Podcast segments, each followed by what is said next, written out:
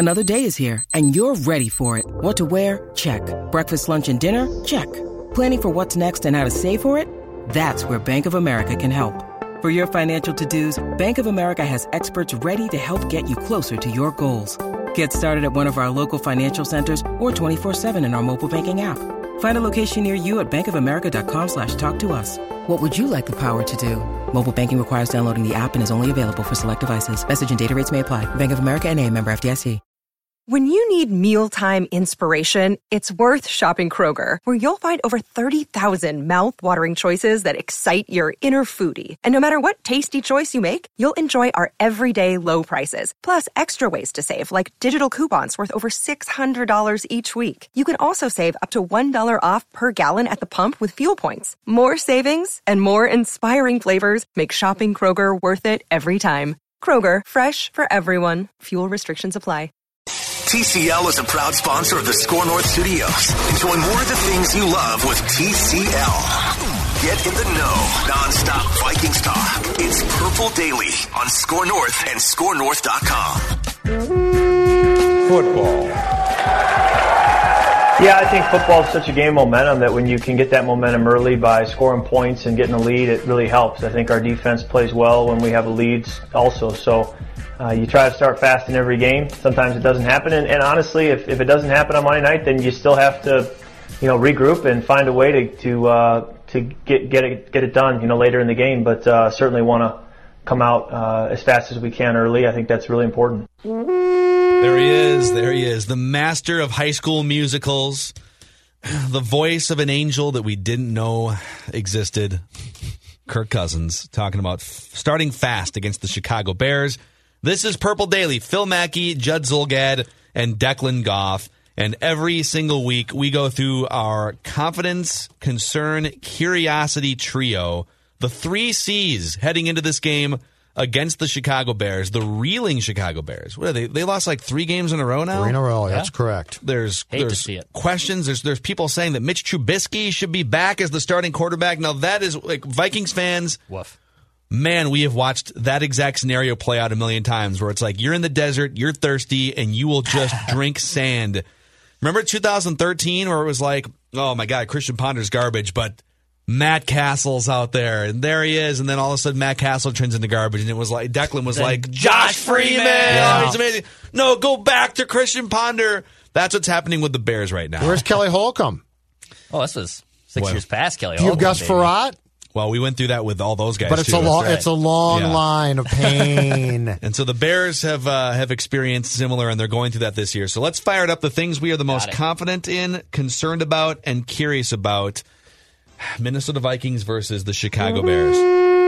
Judd Zulgad, what's the thing that you are the most confident in? So I would ordinarily, in this case, start with Dalvin Cook, but I'm not going to because he's just been great, and it feels like a no-brainer pick to pick Cook. So I'm going to go elsewhere. And I'm going to say this. My confidence resides in the fact that I truly believe this.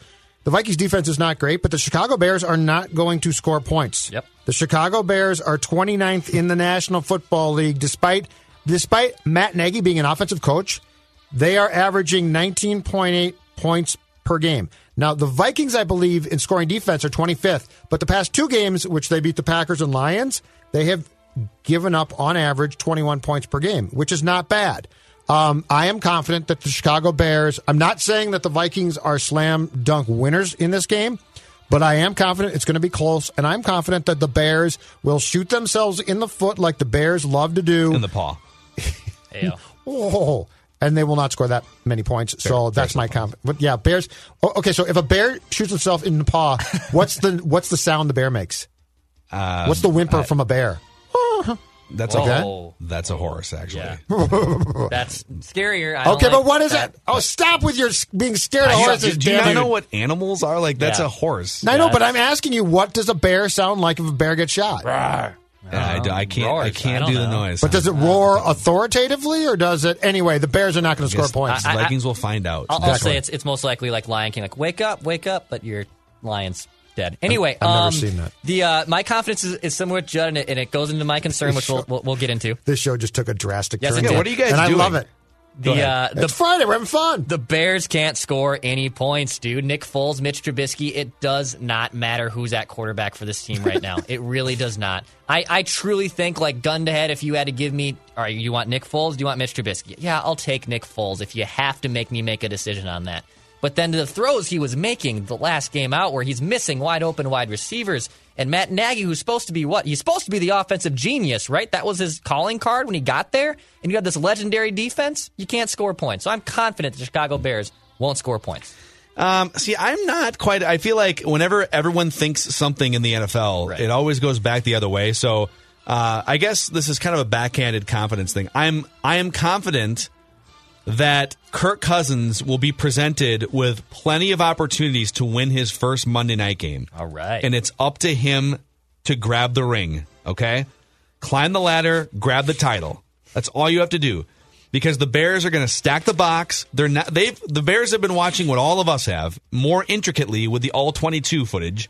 They will not let Dalvin Cook. Now, if Dalvin Cook goes off for 200 yards again, it will be superhuman. The Bears will do everything they can to put the ball in Kirk Cousins' hands. They remember the game last year that Stefon Diggs wound up like leaving practice for 2 days afterwards, that game against Chicago and what Kirk Cousins looked like.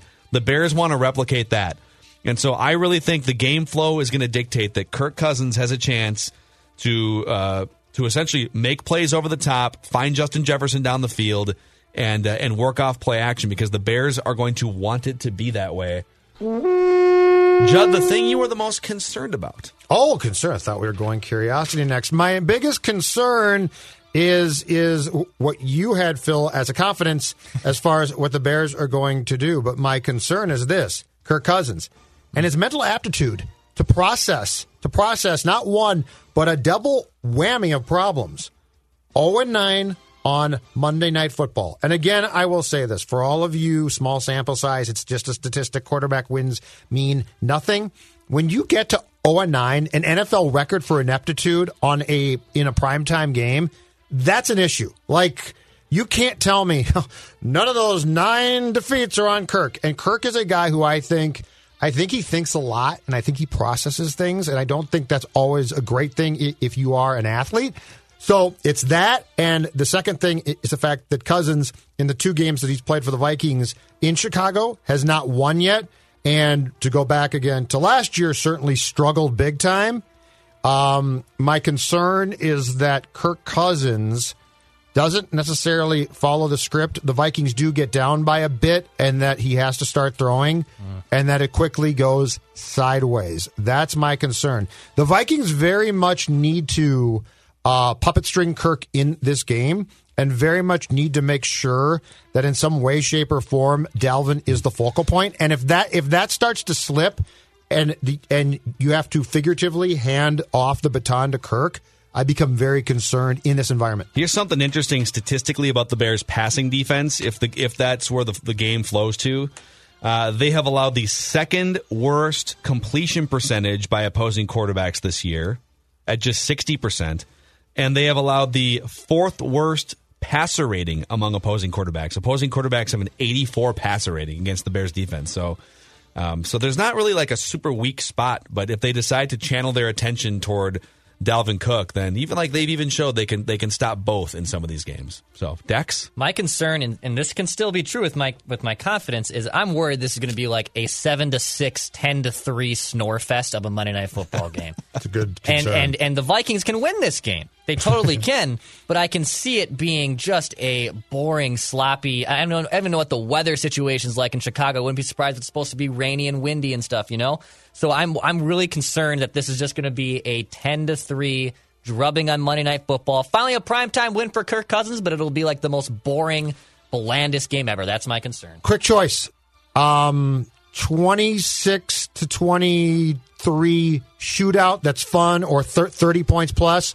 Or 6-3, but the Vikings win. And they lose if the game goes high scoring. Which do you guys take? At this point, I would take, I feel bad for Kirk. Like the 6-3 W, get off the schneid, champagne celebration, first Monday night win for Kirk. I think it's a good question, Judd. I think I would have to go with the latter two. if it's a guaranteed win in that situation with the low-scoring game. The over-under is 43.5 in this game, which is one of the lower over-unders you're going to see in an NFL game. Yes, sir. The thing I'm the most concerned about, everyone's sort of sitting here like, man, the Bears' offense is a train wreck. You know, they've scored 7 points in the third quarter all year, and they have 7 turnovers, and they have these quarterbacks that just can't get out of their own way, and Mitch Trubisky might be back in at some point here.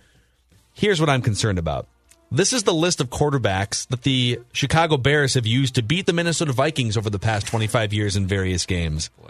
Mitch Trubisky, Chase Daniel, Jay Cutler, Josh McCown, Rex Grossman, Kyle Orton, Chad Hutchinson, Jim Miller, Shane Matthews, and Cade McNown. If you want to go back to the mid-90s, it's Eric Kramer and Dave Krieg. They can literally run a broomstick out and still beat the Vikings at that position.